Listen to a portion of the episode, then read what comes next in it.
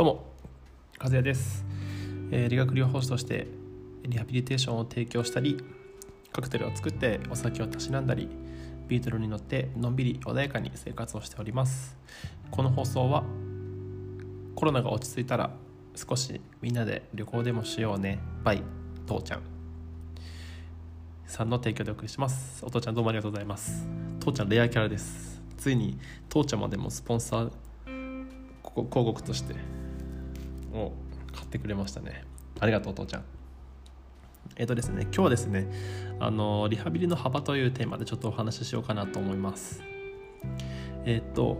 大きく分けてリハビリテーションとを対象とする人をですね脳卒中っていう方とあとは整形外科疾患っていう人たちとあと肺葉症候群っていうこの3つに分類されます。で今日はその中の、えっと、脳卒中を中心にお話ししようかなと思います。皆さん脳卒中という言葉を聞いたことがあるでしょうか？少し前までは脳一血っていう言葉をよく使われてたそうなんですけど、えっと、今はですね脳卒中という言葉に置き換えられてます。脳一血が脳卒中と同じ意味ではないんですけど厳密に言うと、えっと、現在はそういうふうに脳卒中という言葉にしてます。でねこの脳卒中の中には、えっと、3つまたさらに種類があってそれが脳出血と、えっと、脳梗塞とあとはくも膜下出血ですね。この3つ。聞いたことはあると思います。特に最近だとあの爆笑問題の田中さんがあの脳じゃないやくも膜下出血になったのでえっとまあそこそこ馴染みの出てきた言葉かなというふうに、えっと、思っております。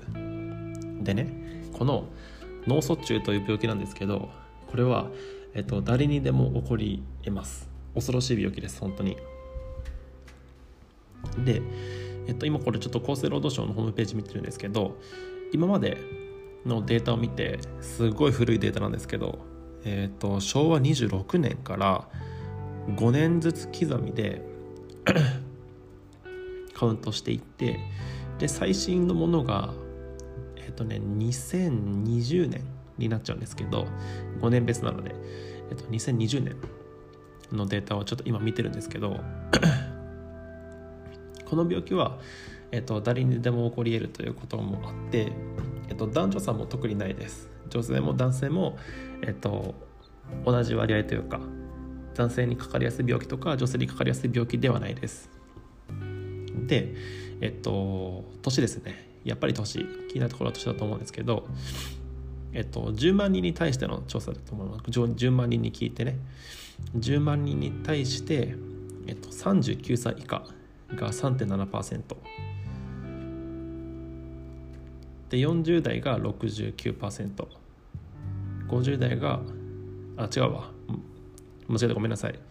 えっと、39歳以下が3.7人だ。10万人に対して3.7人。3%見たら恐ろしいわ。えっともう一回言いますね。39歳以下が10万人に対して、えっと、3.7人。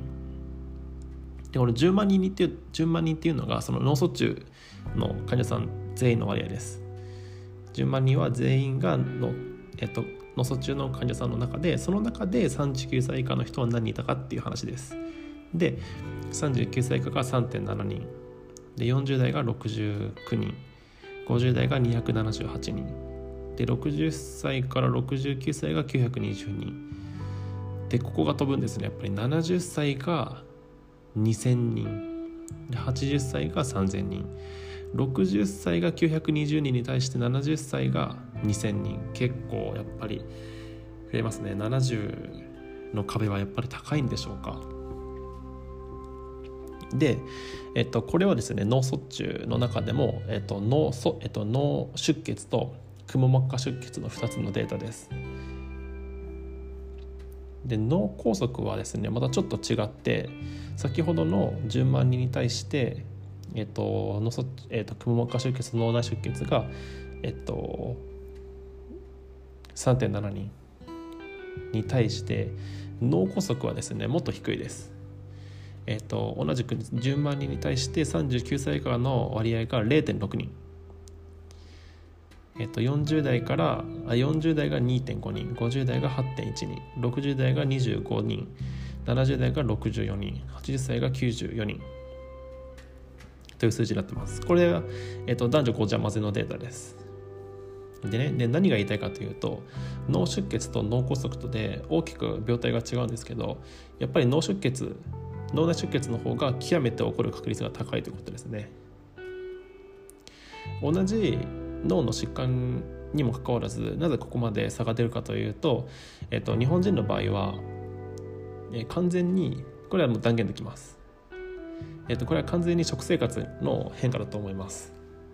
思思いますよね。食生活の変化ですだね。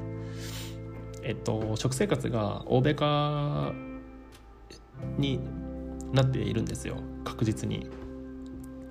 えーまあ、少し前までの日本は例えば、えーとおしえーと、白いご飯があってお味噌汁があって漬物があって、え、魚が焼き魚があってという生活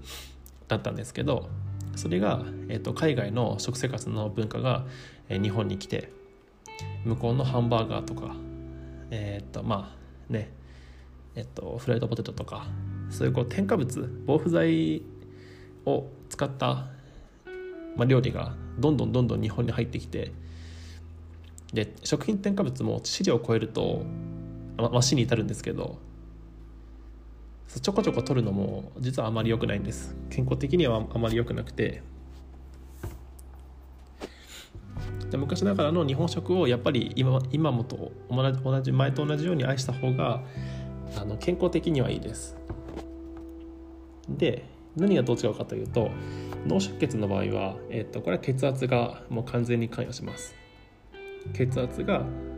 高いと血管が破裂をして破裂したところから血液が脳内に染み渡ってしまって脳細胞が壊死してしまうというサイクルですね。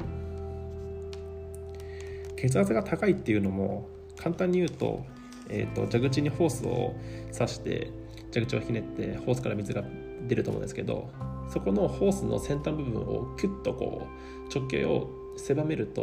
こう水の勢いがこう強くなるじゃないですか。それと同じ同じ原理です。血管内のしなやかさ。血管が本来持っている柔軟性。があそれはそれ脳梗塞だ。ちゃちゃえっと血管の中に流れてる血液の量と、うんまあ、そのしなやかさかな。直径は変わらないけど中に入ってる水の量が増えれば増えるほど中の圧が高くなるのでその分血液の流れが速くなります。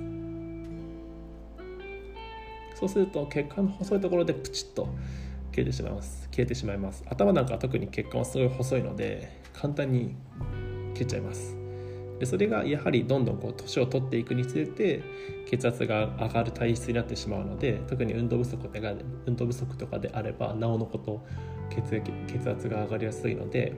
なので日頃から血あの運動をしましょうというのは、まあ、血圧のコントロールを兼ねていっております。